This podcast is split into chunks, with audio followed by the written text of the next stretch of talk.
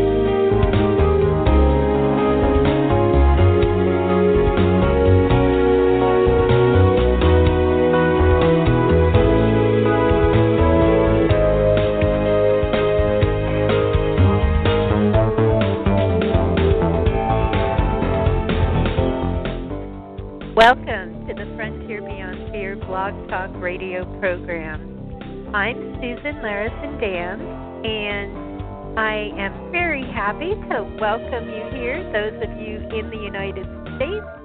Um, I hope you are having a week filled with gratitude because it's Thanksgiving week here, and those of you in other parts of the world, thank you from my heart for joining us here today. I am just so delighted that you have discovered this show. Those of you coming here for the first time, because I see that Blog Talk Radio, and thank you to Blog Talk Radio for featuring this show today.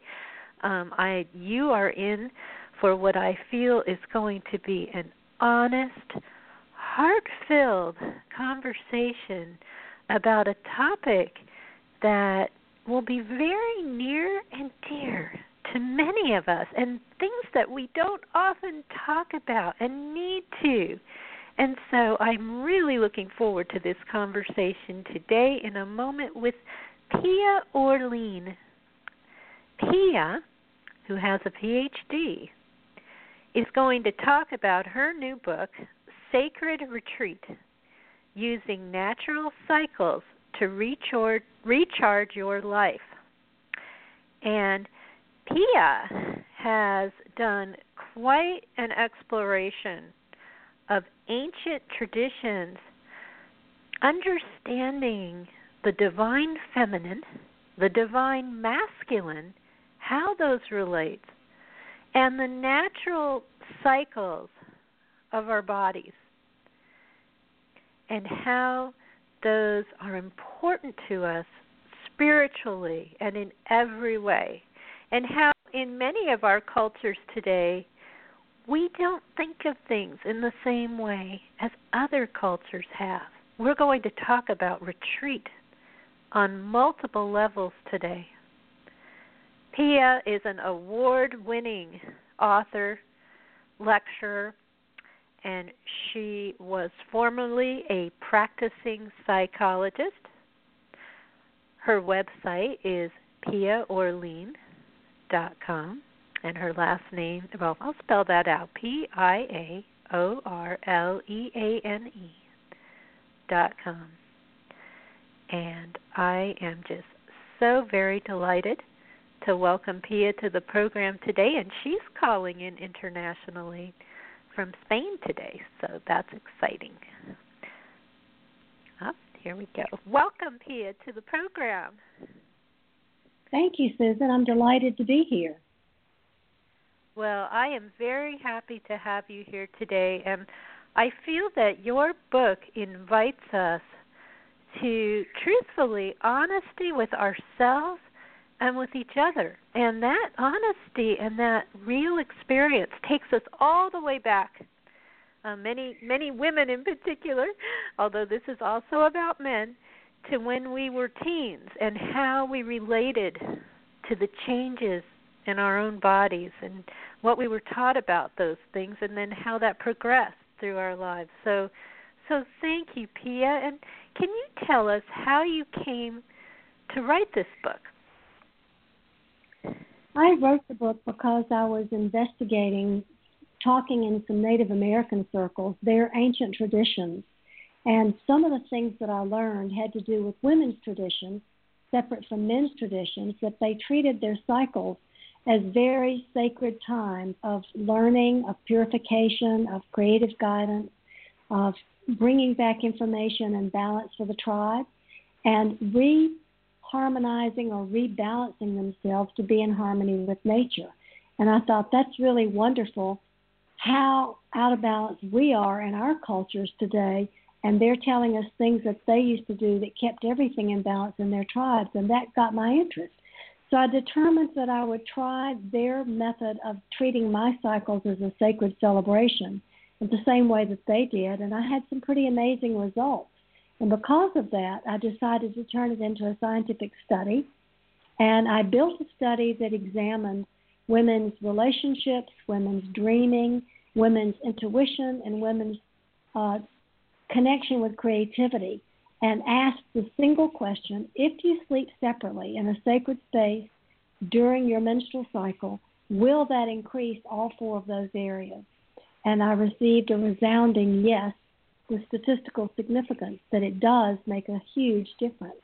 So it got my attention that doing a study like this could affect a lot of people who don't have any idea because our culture promotes women being the same every day of the month, every day of the year. We're supposed to be men too. We're supposed to be the same all the time, constant.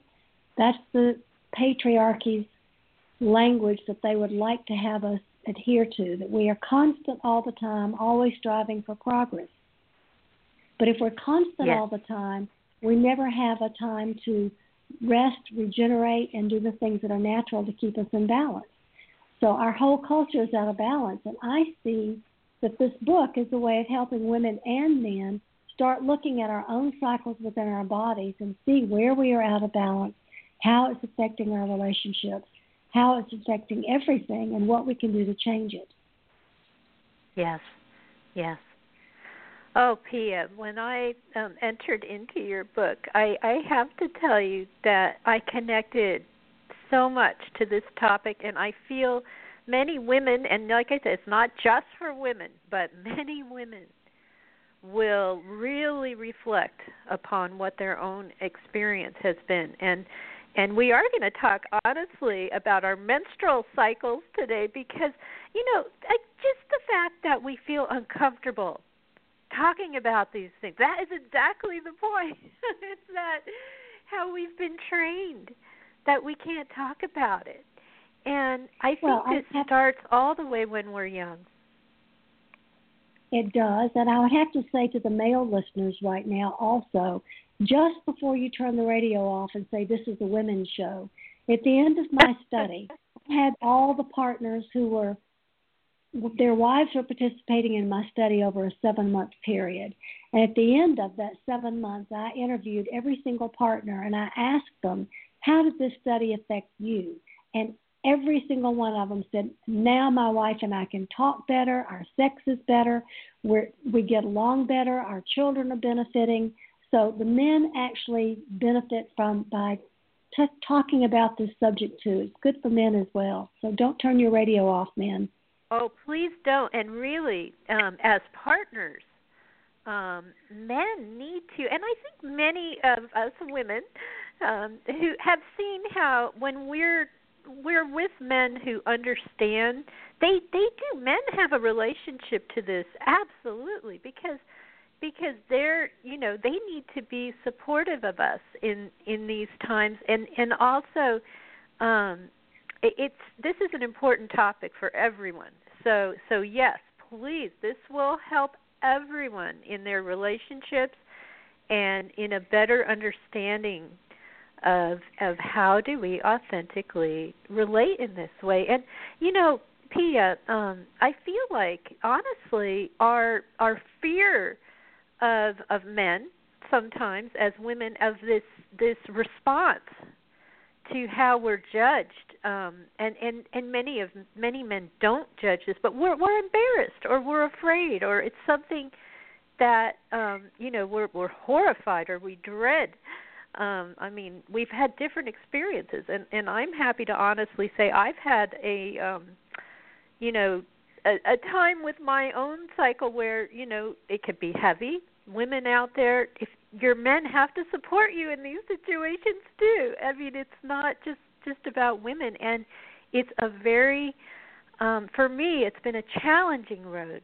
and and you revealed to us Pia ways that we can approach this um in in such an open and and more peaceful way. Well, it's culturally inappropriate in our current society to discuss any type of cycle, men's cycles or women's cycles. How That's many right. men out there know such a thing as andropause, which is a male Yes. cycle? Cycles of hormonal balance in any whether in either gender are not discussed because we're not supposed to be seen as having any kind of difference in how we are from day to day. And that leads to why you said women are embarrassed or ashamed of their cycles because the cycle, when you're in a bleeding portion of the cycle, it calls for a different way of living your life than it does when you're not bleeding. You are more more inward alerted. You want to pay attention to your emotions more. You want to turn, pay attention to your intuition more. You may feel more introspective during that time. And then the other part of the cycle, you're more outgoing, possibly more creative. So if we don't acknowledge that we feel different during different times of the month, then we're going to continually be in a state of imbalance because we're always trying to be something we're not. Yes. Yes.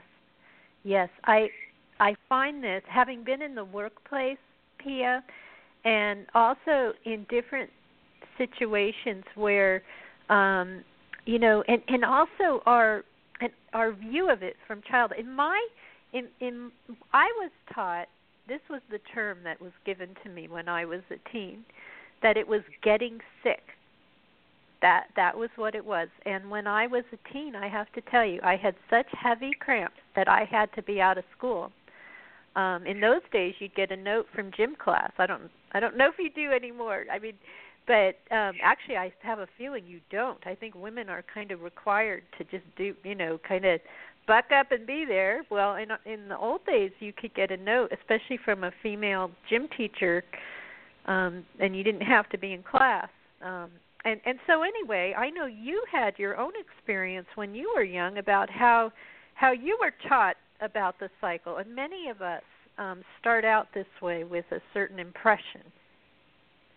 Well, there's a whole section in my book that lists as many names as I could think of that are denigrating for the female cycle. You know, the curse, the wrong time of the month, sick time, uh, the nuisance, all these negative terms describing a beautiful ceremony that brings forth life. It's, if it weren't for this ceremony, none of us would be on earth because we have to have this cycle in order to get pregnant. So to have it be a nuisance or a sick time or a curse, all of those ways of naming the cycle negative names reflects our culture's disrespect for life. Yes, yes, and and really, it it, it shows that not only do we as women uh, are we're taught not to accept ourselves, and we're told we're not accepted, and something something that really struck me that I've never really reflected upon until you revealed it. I had always thought, Pia, that some of the cultures which had women go apart during this time were viewing them as dirty and rejected and you know really awful things whereas you see it the total opposite way and what a liberating thing that is well actually i learned that through the native american and other elders indigenous elders that i worked with while i was doing my study i grew up yes. thinking that it was also shameful and and it was something not to be talked about or seen or known. And when the Native American women said, no, no, the men don't make us go separate. We choose this. We do it for ourselves. And the African women that I talked to said, of course we decide our own ceremony. We are the ones who choose to be not to be around men. It's our power time. All of these different indigenous cultures reframed my way of thinking and my way of seeing it because they understood it is a time of power. It is a time of purification, but purification is meant to rebalance us. It's not because we're dirty. It gives us an opportunity to clear out old emotions, old old patterns of behavior that have been prob- problematic, all kinds of things we can clear out if we retreat in order to do it. And the perfect time to retreat to clear out emotional or mental chatter is during the time when you're naturally clearing out the old blood that's not being used to make a child. Yes, yes. You know, something that that I've observed and related to as I was reading. Oh, oh, sorry, we got an echo.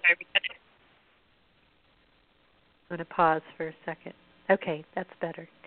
Um, something I've observed, Pia, as I've entered into later in my life, and I will tell you, I'll honestly, actually, I did talk about this on a, on another show. Um, um, I recently reached menopause, as a matter of fact, but prior to that, um, during, when I was becoming more awakened and aware of nature, something I really started to notice was the um, I would see a parallel to my own um, connectiveness to to nature um, and my own even um, mystical aspects more so during during that time or or suddenly it would come you know during those times when I was having a more um, connected experience um, to the divine. Absolutely. And if you can treat your entire cycle that way with those same insights that you were having as you approach menopause, you recognize that you are part of nature and that you can use nature's cycles and your own cycles in harmony to have a more productive and a more beautiful life, one that's in more balance with a lot less stress. Yes, yes. And, you know, something that um, um, I I experienced as I approached menopause, which is very recent, where I've actually been there. I am finally there, and I shouldn't say it that way, but I actually resisted it at the end. I really, it was funny after all these years of having a somewhat tumultuous relationship with this cycle. When it finally, um, you know, ceased the actual bleeding, um, I I resisted that transition for for a time and and and and grasped at it um and and I found that very very interesting. And um I wondered um it, if I, it was helping me to see that that all along this thing has been with me but accepting its change as I'm older is a part of it too that acceptance. It's very important that's a very important point you're making, Susan. But I would also add that I think a great deal of women have difficulty with menopause, and men have trouble with andropause because we're yes. in an age an an age biased culture. Our modern society yes. does not like old people. It wants effervescent youth is to be the prime medium that we all express in. We, if we're not young, we're not productive. If we're not young, we're not beautiful. If we're not young, we can't be loved. So when women and men reach that hormonal stage where they're moving into andropause or menopause, all of a sudden all these fears that have been culturally induced come to the surface. Oh no, I'm not going to be beautiful anymore. Oh no, I'm not going to be wanted or needed anymore. Oh no, nobody's going to love me. And that stuff surfaces.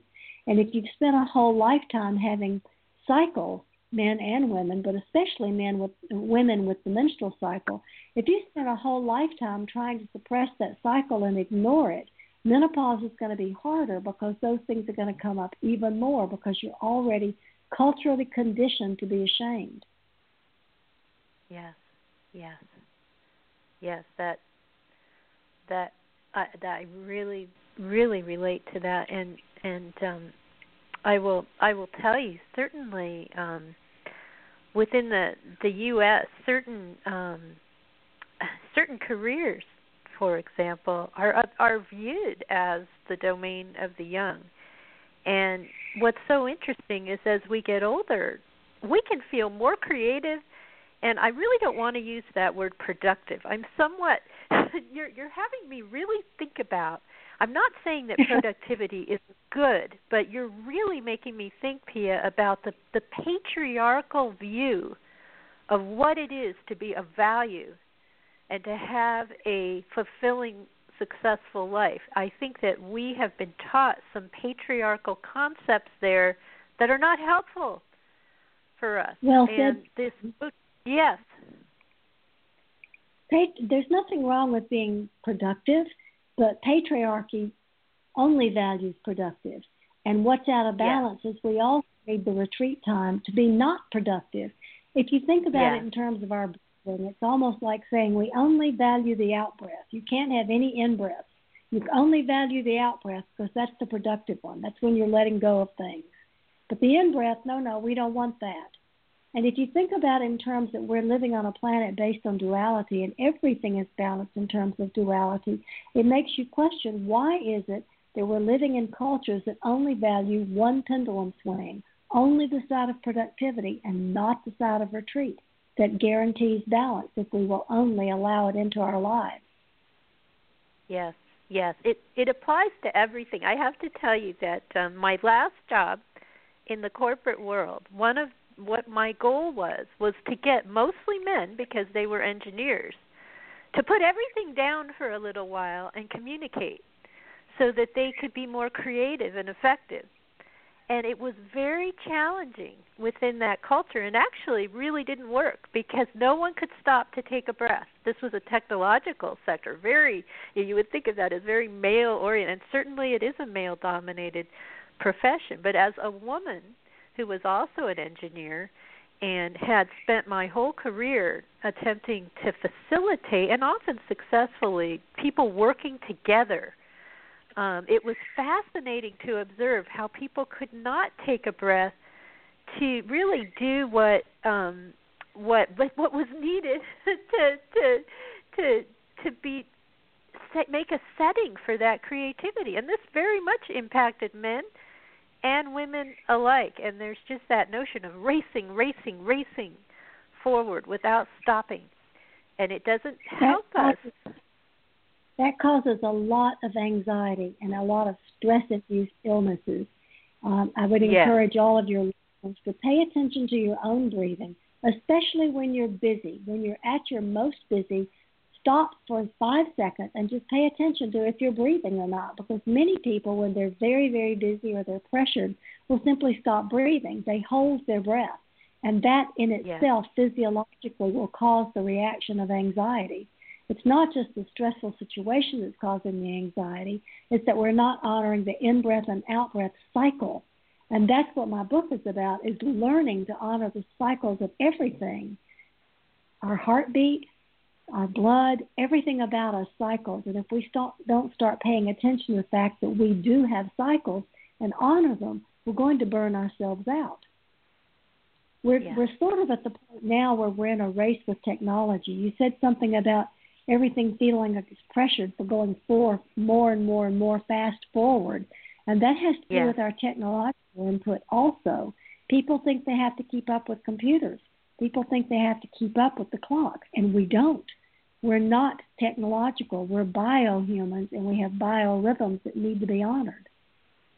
Yes, yes and you know um, something that that I observed within that culture and even within technological development itself is that because we weren't pausing and and um, being reflective about certain things um, we might race into things that we really don't need to be racing into or perhaps things just aren't easy. We make it hard because we don't take the time. Like i was always a big fan and my specialty was um humans relating to to the things that we create. You know not always it being faster faster faster or smaller you know in the palm of your hand but actually something that's usable and helpful in our lives. And um and it seems that that this notion of progress um, isn't always fully understood. You know, progress isn't always the faster car, the faster. Um, you know, it's not always that. In fact, it, although we're told that it's that, it's it's our relationship to these things and how they change us together. Well, you said a key word there. You said we are told, a key phrase. We are told yeah. that, and that's one of the things we need to begin to examine is how many things do we believe that we have been told, and might those things be not true? Do we want to start yes. examining the myths and the things that we tell ourselves or we've been told that we still hold on to and believe? Or do we want to start some creating some new things that we believe about our lives that are based more on reality? Yes. Yes and and I will tell you, and then I'll kind of leave the technological sector alone, but I'm very much in relationship to it. I feel that if we could bring more of our feminine aspects forward in that domain, technology would partner with us more than um, more than race ahead of us or feel to be at odds with us. I mean, when we talk about some of the misuses of technology, yeah. and I'm talking about men too. Some of the most creative men that I knew in that domain, who were the most caring, had a very powerful um, divine feminine attribute that you could feel within them, a sensitivity. This isn't just women being in being in that and and it's very important for us as our society moves I hate to again moves forward in t- understanding what we mean by moving forward, what that means. Um, well, technology is certainly not the enemy. So we allow technology to rule us. And the secret is learning to use the word you just used, have technology partner with us. Use it as a partner. Use it as something that can help us achieve what we want to achieve. But do not allow it to keep us stuck on the internet, scrolling from one Google site to another because there's oh, so much there. We never get it done. We have to put limits on it and take a walk outside. Put the put your feet on the ground breathe in the air and say, I am part of nature, and then come back to whatever you want to do with technology. It's out of balance at the moment. It it is, and we're using some wonderful technology right now. You and I, on multiple levels, wouldn't be speaking at all if not for for technology. And look how it's linked us across the world. Um, how wonderful that is. The people we may never have known if not for technology, there are many wonderful things that it gives to us, but we're invited to be in balance. We we really are. You you you help us to reflect as to how we can. And that's the whole purpose of the book is to help us come back into balance in all sectors of our lives. I would like to re-examine this word retreat. When people first see the word retreat, they may just think, "Oh, you know, going on retreat um, at a retreat center or out in the country or but there's a deeper meaning to it too. It it's a way of living as well. There are cycles at, in, of retreat. Like maybe you're at the end of of one part of your professional life and you're you're retreating in a positive way to a place where other creativity may emerge. And I wonder if you could reflect on the deeper meaning of that word retreat. I think the meaning of the word retreat means to stop and take a breath and pause and give space for something else to be born. Instead of continuing yeah. on whatever path you're on, is uh, I like the word treat in the middle of it. It's giving yourself a treat. It's giving yourself a moment to pause and to examine your life, examine what's going on around you. Re and the re part is about redoing things that don't work, rethinking things that maybe you've had questions about. So I like the two together. The re is to do it over again in a new and different way, and the treat is to give yourself a treat. I love that. And I always think of the re as a reflect as well. That word reflect seems to come to me that it's contemplated. It's yes, yes. yes. I, I can feel well, that. Yes.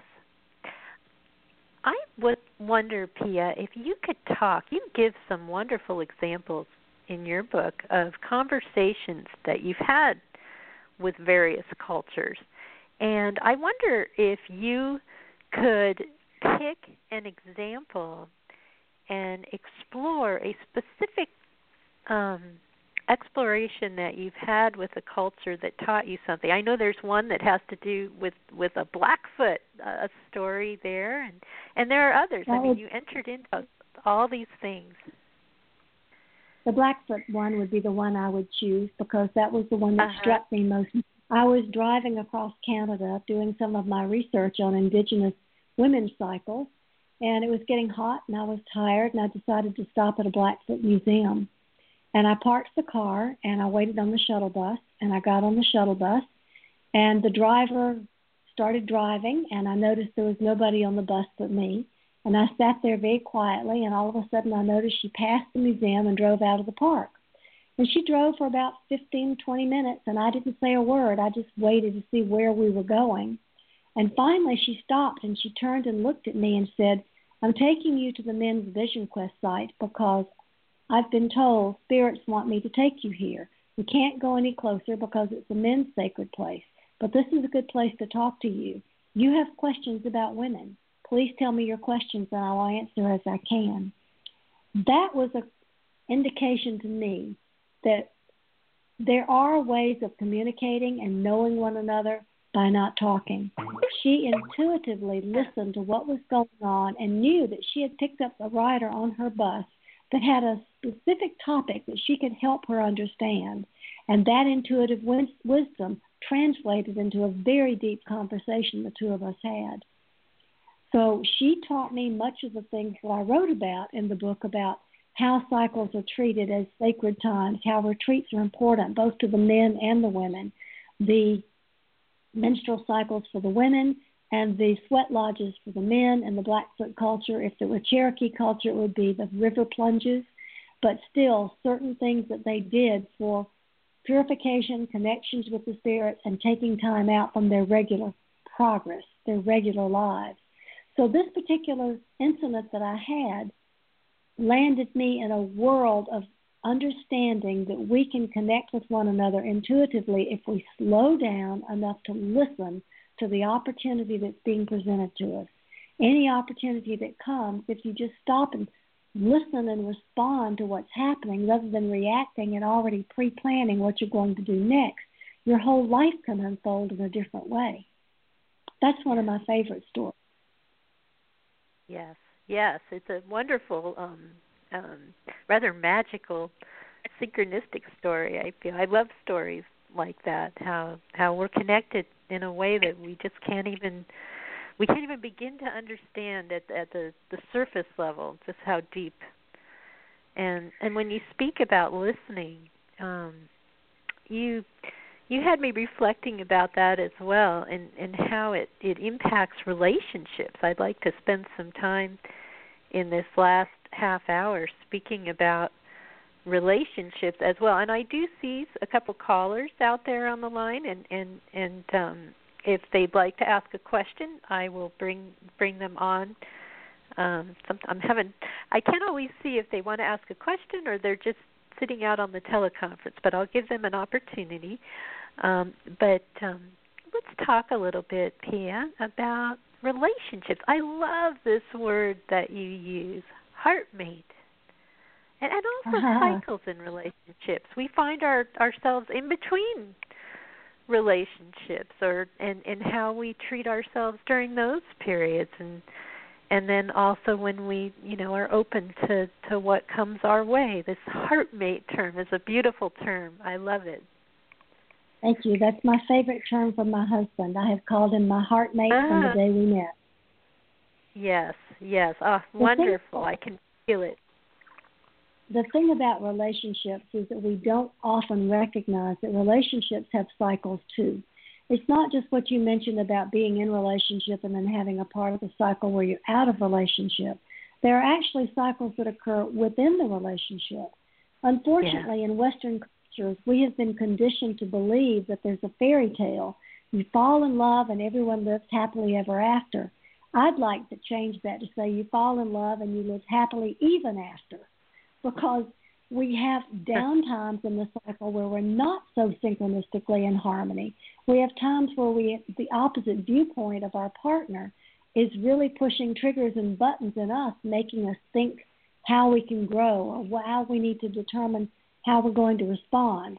All these things are part of the cycle of relationship. And one of the biggest gifts of relationship is learning to respond rather than to react to what's going on with your partner. That's part of the yeah. cycles within a relationship. That's one of the beauties also of a woman withdrawing, making the choice to withdraw to her own sacred sleeping space when her bleeding cycles happen, when she's menstruating, because that's her time to move away and say, I'm going to have my own dreams that are not in a shared space. I'm going to have my own purification. I'm going to give some contemplative thought to what's been working in my life and what hasn't and see what I can do about it. And after she makes all those changes, she comes back into the relationship The husband has then had time on his own to do his own contemplative work, and they're happy to see each other generally and happy to be back and sharing the marital bed again.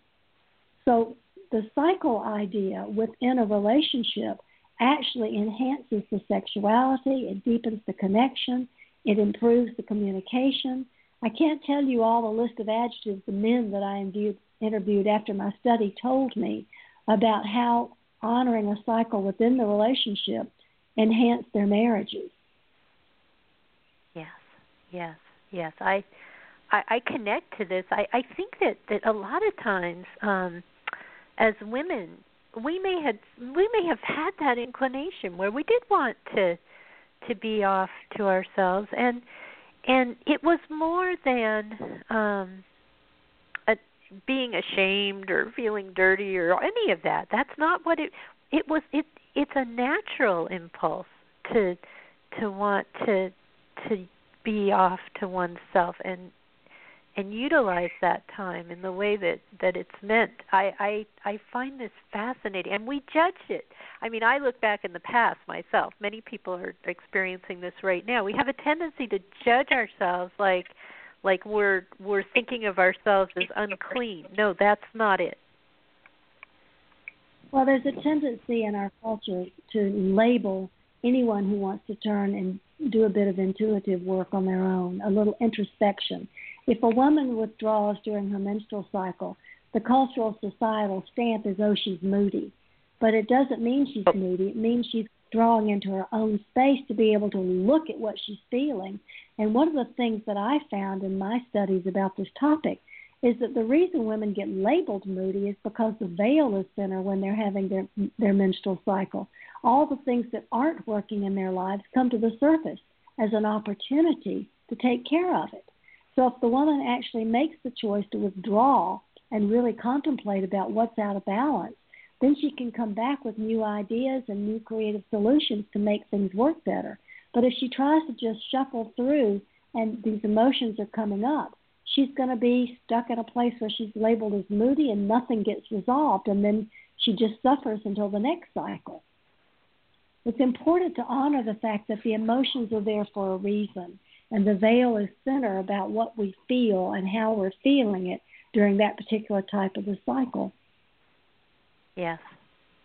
You know, you've got me thinking again about the corporate world for just a moment and how we are we feel driven to disconform during that time. But wouldn't it be amazing if we were actually honoring our cycles and did retreat and then came back to whatever you know it can be to a relationship or with you know or our workplace and suddenly you know we have all these new creative ideas that have come to us. I mean i think that that we are we are at a loss for not honoring this time and pushing through it because it does it leads to dysfunctional things when we push because that's when we feel pain. That's been my experience. If i um Absolutely. was really pushing through it that's when it would be painful. And then of course if it becomes too painful you're forced to retreat. It's like like i was in high school i had to i couldn't couldn't be there you know i had to go home I, and it was so painful i had to go to sleep and i find that interesting too did i dream I actually went through an experience in my in my young years where yes, I had to go home and I didn't even want to be awake. Uh, it was so uncomfortable for me and I would just go to sleep uh, in the day. And I think that I would dream and I find that fascinating too. The the interest in the corporate world that you mentioned is a very keen, interesting thing to talk about because if women did what we were talking about and retreated during their menstrual cycle and came back into the workplace with these creative ideas, it would actually, and if men allowed and supported that instead of disallowing it through the patriarchal rules, it would actually move right. our entire corporate world more towards a corporation's viewpoint of cooperation rather than competition. Right now, all of our corporate goals are based on competition. How can we beat the yeah. competition? Who's better than we are? What can we do to beat the competition? Is the main focus in every corporation. But if we allowed this new way of being into our businesses, we would have more cooperative businesses so that one corporation could do, oh, they're doing this, how can we support that? Because if we support what they're doing, it's going to support what we're doing. We need to move away from the model of competition and move into the model of cooperation. And that's one thing that moving and understanding cycles helps bring about into our awareness. Yeah. Yeah. The the irony of it all is is by developing even cooperation within a particular corporate culture, what then results? Um, the the very goals that um, you know I would love to get out of this competitive view. But the funny thing is, is you really would accomplish those very goals of you know breakthroughs, breakthroughs that, that they're not they're not really about competition. You know, when the World Wide Web was created, yeah, there were all these businesses spawned, but what did it really do? You know, I mean, these are breakthroughs, world-changing things that are far beyond competition. They are, you know, they they change all of society.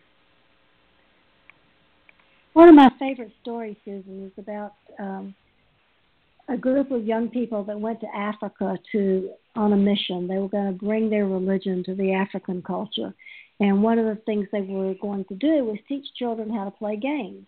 The African children. They thought that's a good thing to do. Let's teach them games. So they gathered up these children and they said, okay, we're going to have a game where you have a race. And whoever can make it to that tree over there first gets this candy as a prize. And the children looked at each other and they were very puzzled and they looked at the, the teachers again and said, how do we do this? And they said, whoever makes it to the other side first gets the prize.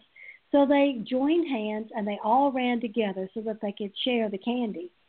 That's what I'm talking about about cooperation, yep. and it's also you're talking about about making major breakthroughs and changing the way we see the world.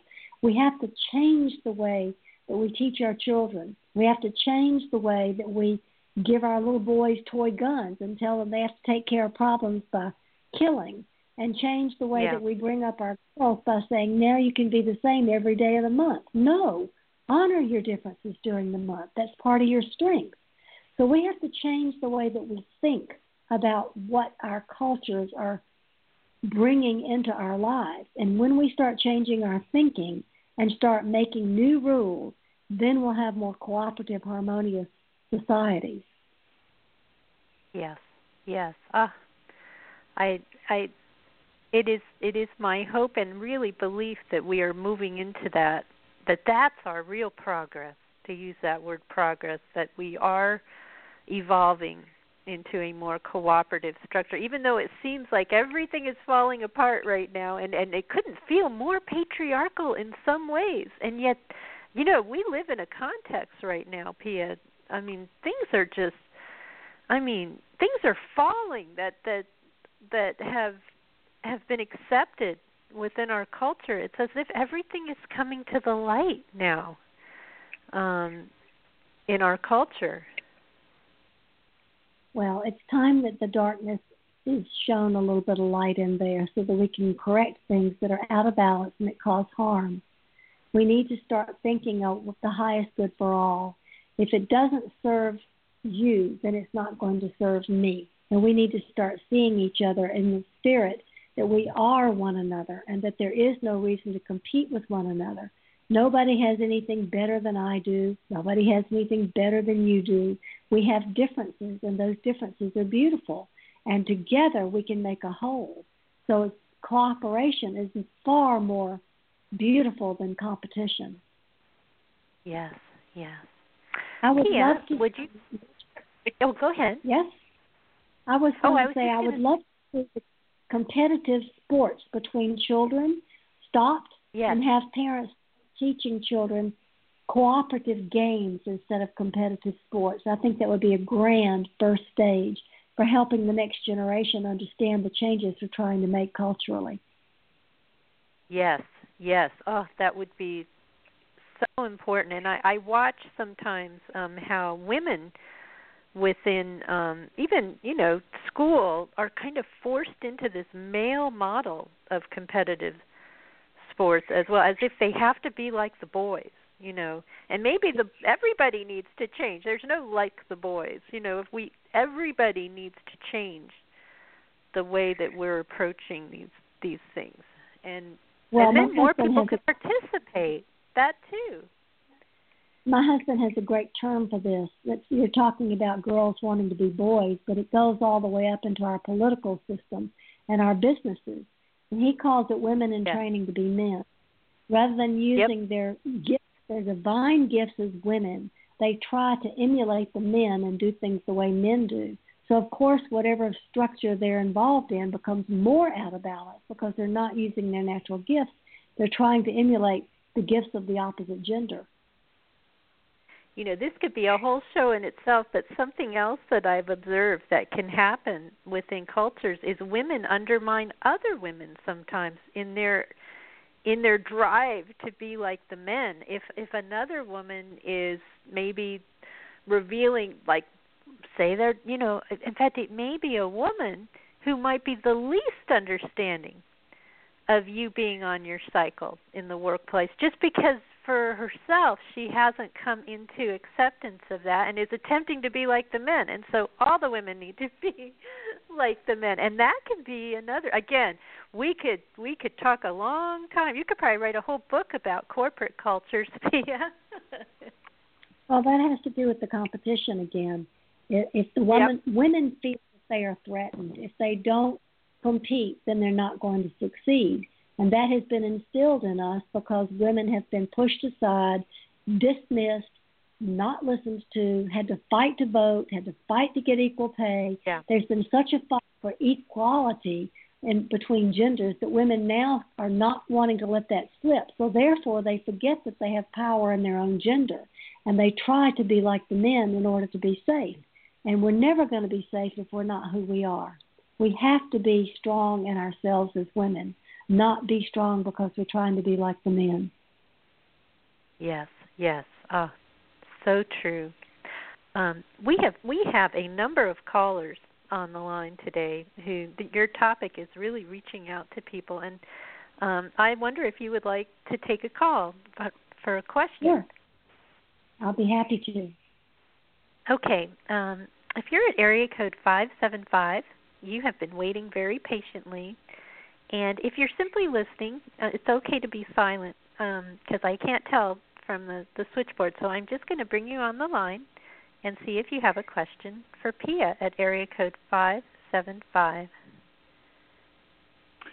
So this is Stanley, and I am very male listening to this. Yes, and hi, I'm, Stanley. I'm, hello. And um, I would like to say I don't really have a question other than I, I saw your title of your book, um, and I like the title, and I like the fact that a retreat is something different than you know going to a, a lodge or going to some, but actually retreating within. And so, if you want to speak a little bit more on retreating within, I'd appreciate that, Pia. Hi, Stanley. Thanks. I'd be delighted to. Retreating within means that you're not really influenced by the outside world at the moment. You put aside your internet, you put aside your outer duties, you put aside any demands that are made on you, and you consciously move into a contemplative space where you're focused upon whatever it is that you need to, to work on in your life. A great way of retreating is meditation. Being able to go into a quiet space and meditate is a great way to have a retreat going for a walk in nature in a park, taking your dog for a walk. That's a great way to go on a retreat. These are mini retreats that we can institute into our life every day. You can meditate for five minutes. You can go on a 20 minute walk with your dog. These are retreats out of the busy schedule, giving yourself a treat and also allowing you to reflect upon whatever it is that you needs reflecting on in that moment. Larger retreats allow you to have a weekend where you just pamper yourself, where you look at what you need to look at, where you slow down, where you breathe more deeply. Perhaps you involve yourself with some music that brings you to a, a different spiritual level, or you focus more upon your dreams, or you can write in your journal. You can set aside and you can design any type of retreat that you want that helps you to grow. So, I hope that answers what you're asking, and I am delighted that you called in. Well, thank you for taking my call, and I appreciate it. And I and I was sort of writing in my journal while I was listening to the call, so I'm semi-retreating here. That's just perfect. Okay. Have a wonderful day. Thank you. That's wonderful, Stanley. Thank you for calling in, Stanley. I appreciate that.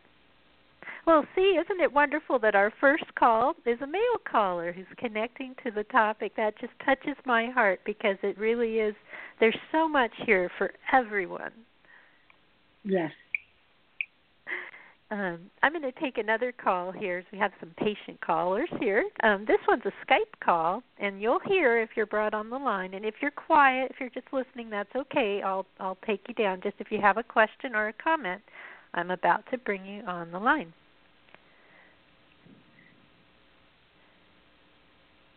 Hello on Skype. Do you hear us? Are you on the line? Okay, they're just quiet. And then I'm going to bring one other on again. Um, or there's a couple. 805, area code 805. Again, if you're just quiet and listening, um, that's okay. If you have a comment or a question, please ask. You'll hear it that you're on the line. Area code 805, are you there? Okay, they're just listening. And then one more, and then we'll talk some more because um, they've just been so patient. Area code 970. Same thing. If you have a question or comment, I'll bring you on and you can ask. Otherwise, thank you for listening on the teleconference. Hi, this is Lena. Hi. I'm. Oh, hello. Hi. Yes, welcome. Hi. Hi. I, I'm. Uh, I'm. I don't particularly have a question. I'm just was just so happy to see that I had a moment in my workday and I happened to pull up the email that this call was taking place and I haven't heard Pia in a while, so I'm really happy to be here. Um, what I what I would comment on, however, is just the last question from um, the last question that you took about um, retreating and what I'm noticing these days is um, more and more is the speed with which we are functioning at as a culture and how difficult it is, even for me as someone who is um, well trained in meditation and the value of it, just to be able to stop um, because my nervous system is so cranked up. Um, just by the collective energy in the in the whole field that we're living in and um, you know my own lifestyle. Um, so I just I just am aware of the increased difficulty to just stop, even for five minutes, you know, to unplug, so to speak. Um, not that it's not possible, it certainly is, but there is so much that's um, in some ways working against that. So that's the comment. I don't know if Pia wants to respond. Hi, Leah. Thanks for the comment. The one thing that I would say about that, I'd say you're absolutely correct. That pressure to not stop, that we have to keep going, is what we're feeling from society all around us. And what I would suggest for all of us who are feeling that is to stop and think about how much energy it takes to do what we're doing. How can we maybe divert that energy? How much energy would it take to change the pattern and say, I'm going to stop for five minutes? We're spending the energy to push forward. Why not spend that energy, that equal amount of energy, to say, I'm going to take a break now for five minutes? It's the mm-hmm. same amount of energy. It's our choice how we want to spend it. Thank you. Thanks for calling yeah. in. Yes, thank you so much. That's really valuable input for all of us. I think many of us have experienced that, and and um, thank you, callers, so much for for being with us today. I always appreciate taking a, a few calls. And Pia, um, my goodness, this show has um, progressed. Again, there's more, but Mike, it's been although it's been such a nice relaxed time of of sharing. The hour just just went right by because um I, I I think that many of us are being called to this topic, um, very much so. We're, we're being called to a new way of life that is really an old one, is what you're showing us, an ancient one. Yes, it is.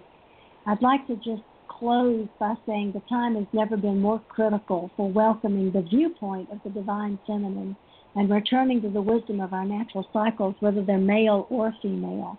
The time is critical now because the planet is out of balance.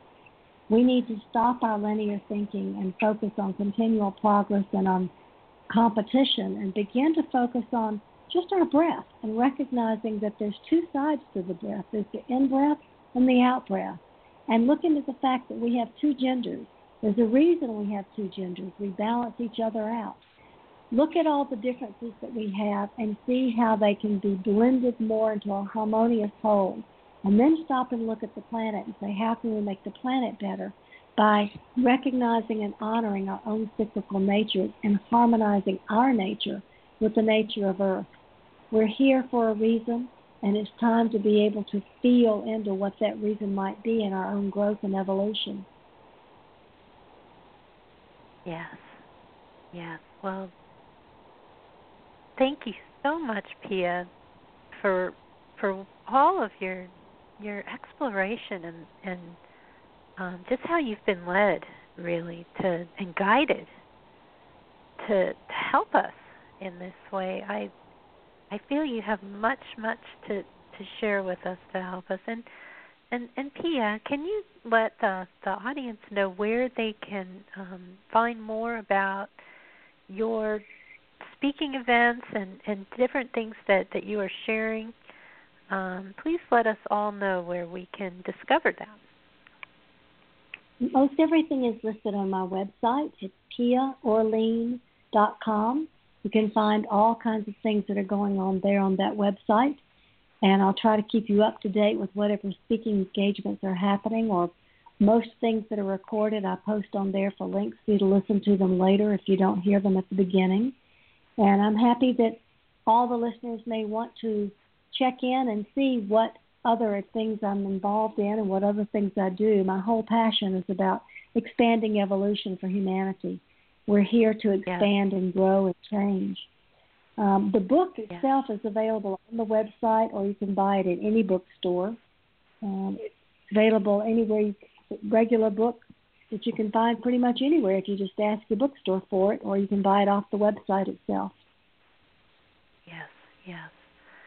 Wow. I thank all the listeners who've been with me tonight on this show and with you, Susan, contributing with your energy, whether you've spoken or not. Just knowing that you're interested and you're listening makes a difference. Thank you. Yes, yes. Thank you. And thank you to all the listeners across time who are listening to the podcast. I, I feel energetically you are with us presently um, because, you know, um, I know something else you speak of, Pia, is this notion of linearity is not quite what we think it is. So I feel the presence of those listeners too, whenever or wherever they're listening. We are not separated. We are all together. So so thank you from my heart, Pia, for being here with us today. I've really appreciated this time of sharing. Thank you for the opportunity. It's been wonderful. Oh, thank you. Take care. And I will note that the switchboard's a little slow today, so everybody who's come on the line, including you, Pia, it may not mute you as it normally will at the end. So we're all being invited to just be rather still and quiet as we we reflect at the end of the program. And I I take this as a wonderful sign, everybody, because what it means is you're all tuning in, not just you know to the show, to other shows here and sharing and listening. And that's a wonderful thing because I know that it's a holiday week here in the United States. And thank you from my heart for spending time with us here today um, because that that really does touch my heart. And we will be on the air again next week after the holiday here in the U.S., and I encourage you all to be thankful.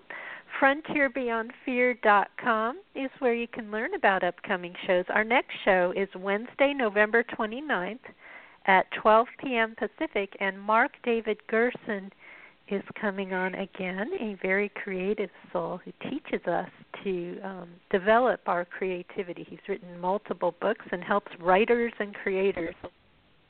So, thank you everyone for being here. Again, things are a little slow. We may just need to breathe through the end. I'm going to play the music and see if it plays. If it doesn't play, I encourage you to go out in nature, breathe, or play some of your own music and be in joy today. Be in peace. Thank you, everyone.